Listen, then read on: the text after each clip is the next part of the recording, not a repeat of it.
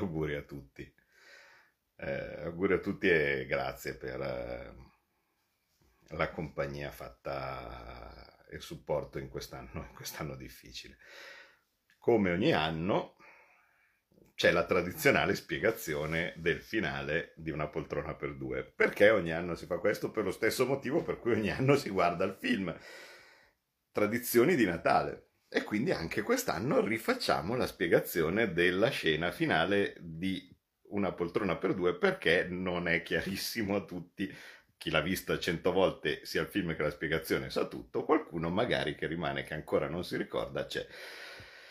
Allora, eh, innanzitutto stiamo parlando di contratti future. Cosa sono i contratti future? Beh, guardate, eh, correva il lontano 1989 e un piccolo Borghi era appena stato assunto come fattorino in borsa e eh, aveva una voglia matta di dimostrare che poteva valere qualcosa, che, che, che era, che, insomma era il mio primo impiego eh, e che volevo cercare di far vedere che potevo fare anche altro che portare gli assegni e fogliettini. E a un certo punto qualcuno mi dà fiducia, vale a dire uno dei due agenti di cambio eh, che gestivano l'ufficio era stato invitato a una conferenza e dice ma guarda mh, mm, è una roba mm, complicata parlano di future non so che cosa siano vuoi andare tu? Io figurati prendo bello vestito con la mia cravattina eh, a 19 anni il mio, eh, il mio blocchetto per gli appunti e vado a sentire questa conferenza organizzata dal Matif che eh, era il mercato dei future eh, di Parigi in Italia ancora non c'erano questi prodotti, no? eh, viceversa, negli Stati Uniti c'erano da tempo e il film eh, ne mostra esattamente, mostra esattamente di che cosa si trattava. In Francia erano arrivati da un po' e in Italia ancora non c'erano. E allora eh, la borsa di Parigi, eh, che si chiamava appunto Mar- Matif, Marché à Terme eh, Français, eh, si era arrivato per pubblicizzarsi, per dire se volete scambiare queste cose venite da noi che siamo bravi. E, e io non, non capii tantissimo bene di che cosa si parlava, però più o meno di che cos'era, cos'era l'aspetto di fondo, il nocciolo lo capì. E arrivai, lo spiegai all'agente di cambio che era molto contento interessato e disse: Ah sì, continua a occuparti di queste cose. Beh, quello fu la mia fortuna perché praticamente io da allora cominciai a studiare i, le opzioni, i prodotti derivati e così via.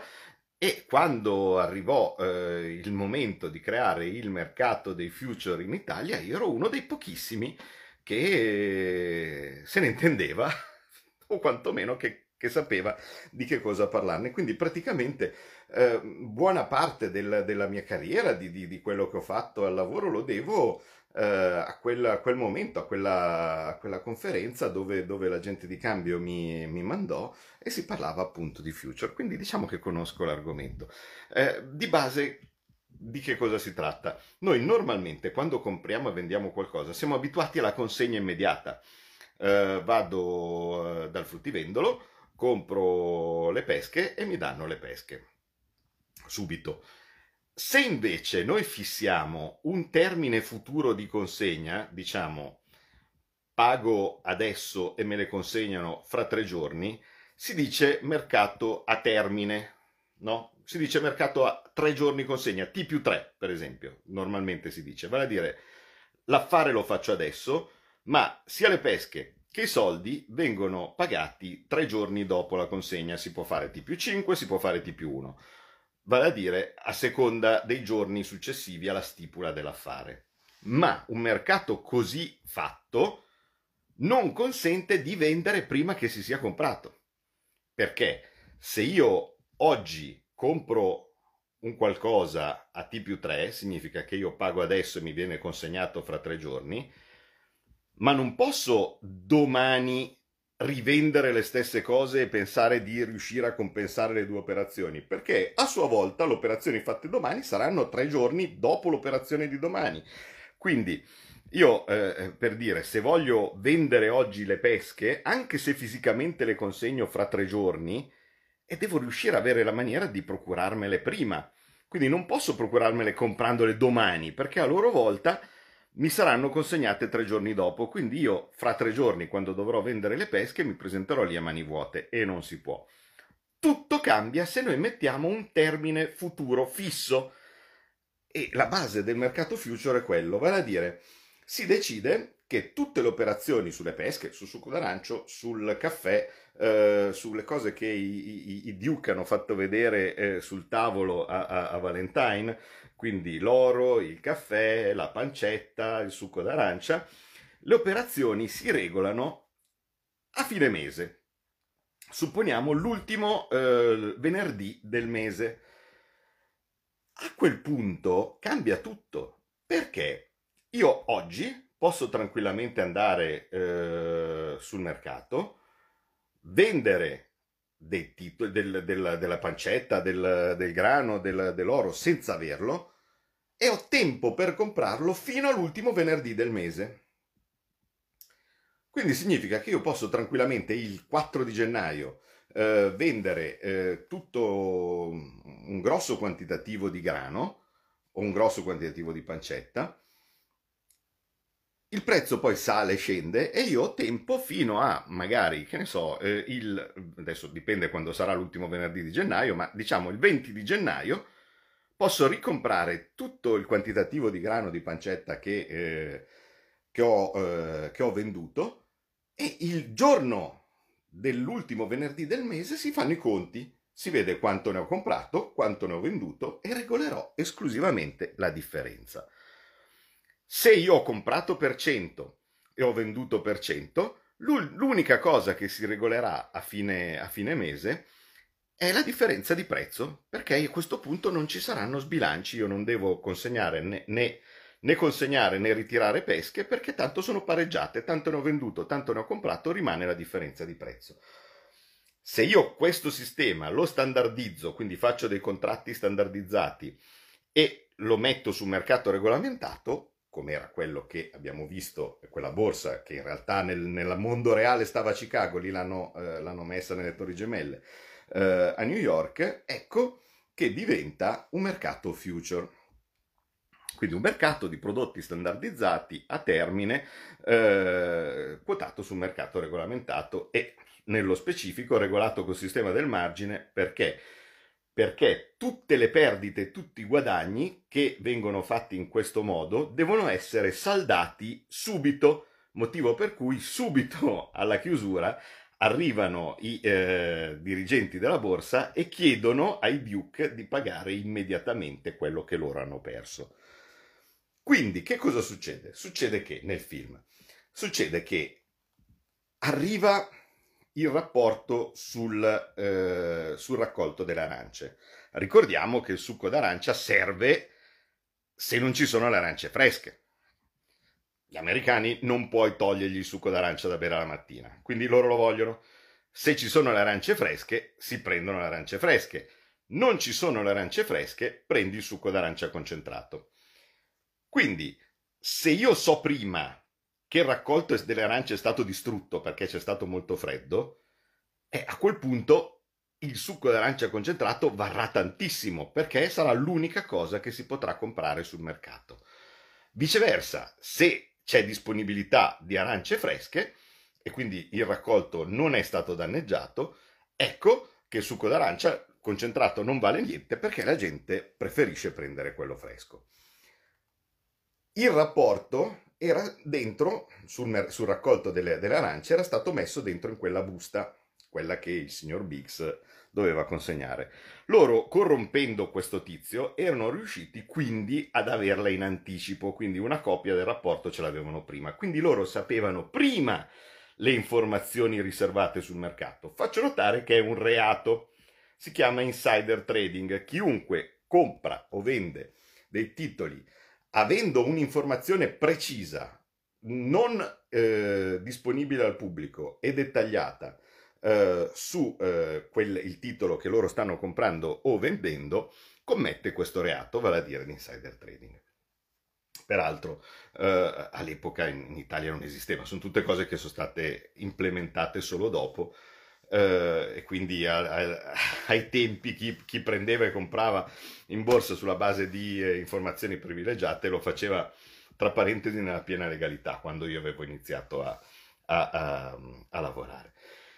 Eh, e non era ovvio. Comunque negli Stati Uniti invece è un reato. Eh, allora loro che cosa fanno? Loro dicono io mi garantisco di sapere prima l'informazione di come va il mercato. Da quello che fanno, vale a dire dal fatto che loro vanno a dare ordine al loro broker, quindi al loro agente, a quello che fisicamente sta sul mercato e compra o vende, dandogli ordine di comprare tutto, il motivo è uno, perché loro, quindi Valentine e, e, ehm, e, Winthorpe, gli hanno scritto un rapporto falso, vale a dire loro che erano riusciti ad avere sì il rapporto vero perché l'hanno tolto a Bix, gli hanno dato un rapporto falso, gli hanno dato un rapporto falso dove evidentemente c'era scritto che il raccolto dell'arancia era andato perduto.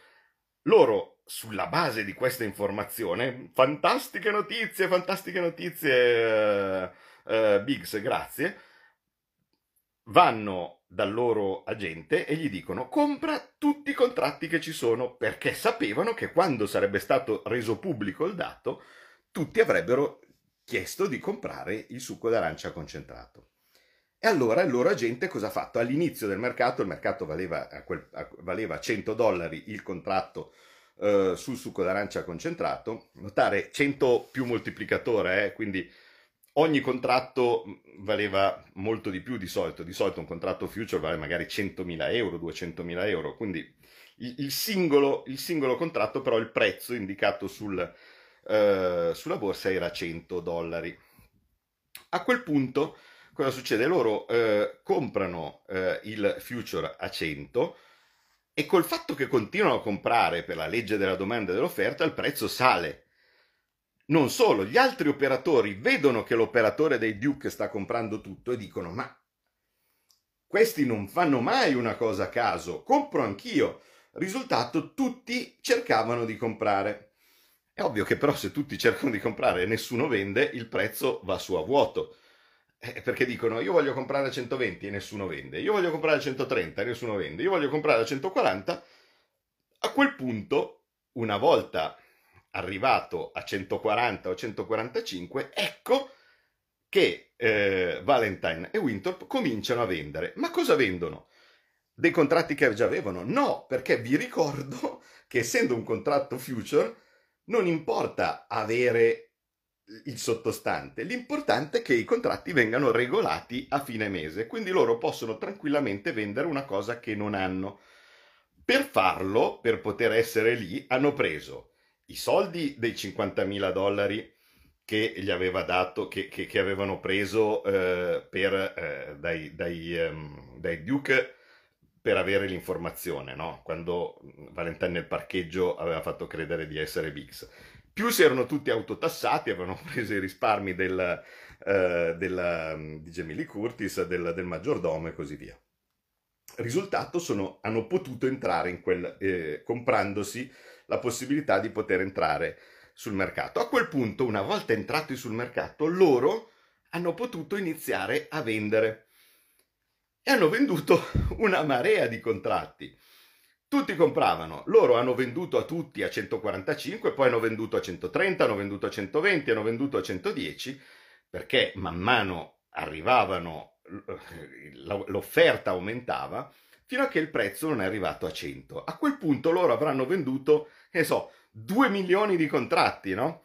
Eh, o, o, 5 milioni, non lo so, però ne hanno venduto un, una marea, perché erano quasi gli unici a vendere, tutti gli altri compravano eh, pensando eh, che i Duke sapessero un'informazione. I Duke si rendono conto che sono stati fregati, corrono giù cercando di bloccare il loro operatore e dire per l'amor di Dio vendi vendi ci stanno fregando, ma non arrivano in tempo ed ecco che tutti si fermano perché a quel punto arriva l'informazione pubblica. Il segretario dell'agricoltura prende, estrae la busta e dà l'informazione che è il contrario di quello che pensavano i Duke. Vale a dire e che invece sapevano benissimo Valentine e Winthrop perché l'avevano visto prima. Vale a dire c'era stato l'inverno rigido, ma il raccolto delle arance non è stato compromesso. Quindi significa che c'era tutto il succo d'arancia fresco che tutti volevano. Ed ecco che quindi il succo d'arancia concentrato non serve più. Tutti vendono. Quindi arrivano e dicono a 100 lo vendo, a 90 lo vendo, a 80 lo vendo, a 70 lo vendo. Quando vedono che il prezzo comincia ad arrivare a 45, verso, verso 40, ecco che Valentine e Winthrop ricomprano. E devono ricomprare ovviamente tutti i contratti che avevano venduto prima. Per cui si mettono lì belli tranquilli e dicono le compro da te, le compro da te, le compro da te. Alla fine loro avevano, supponiamo che avevano venduto 2 milioni di contratti, a fine della giornata col prezzo che scende giù fino all'ultimo prezzo che è 29, loro hanno ricomprato tutti i loro contratti sul succo d'arancia. Risultato finale, quando si arriva al regolamento delle operazioni, loro hanno venduto 2 milioni di contratti al prezzo di 120 di media e questi stessi milioni di contratti li hanno ricomprati al prezzo di 30 di media. Risultato hanno un profitto di 90 per ogni contratto, quindi supponiamo che sia eh, che il moltiplicatore sia 1000 eh, e quindi loro hanno 90.000 dollari di guadagno per ogni contratto, ne hanno fatti 2 milioni.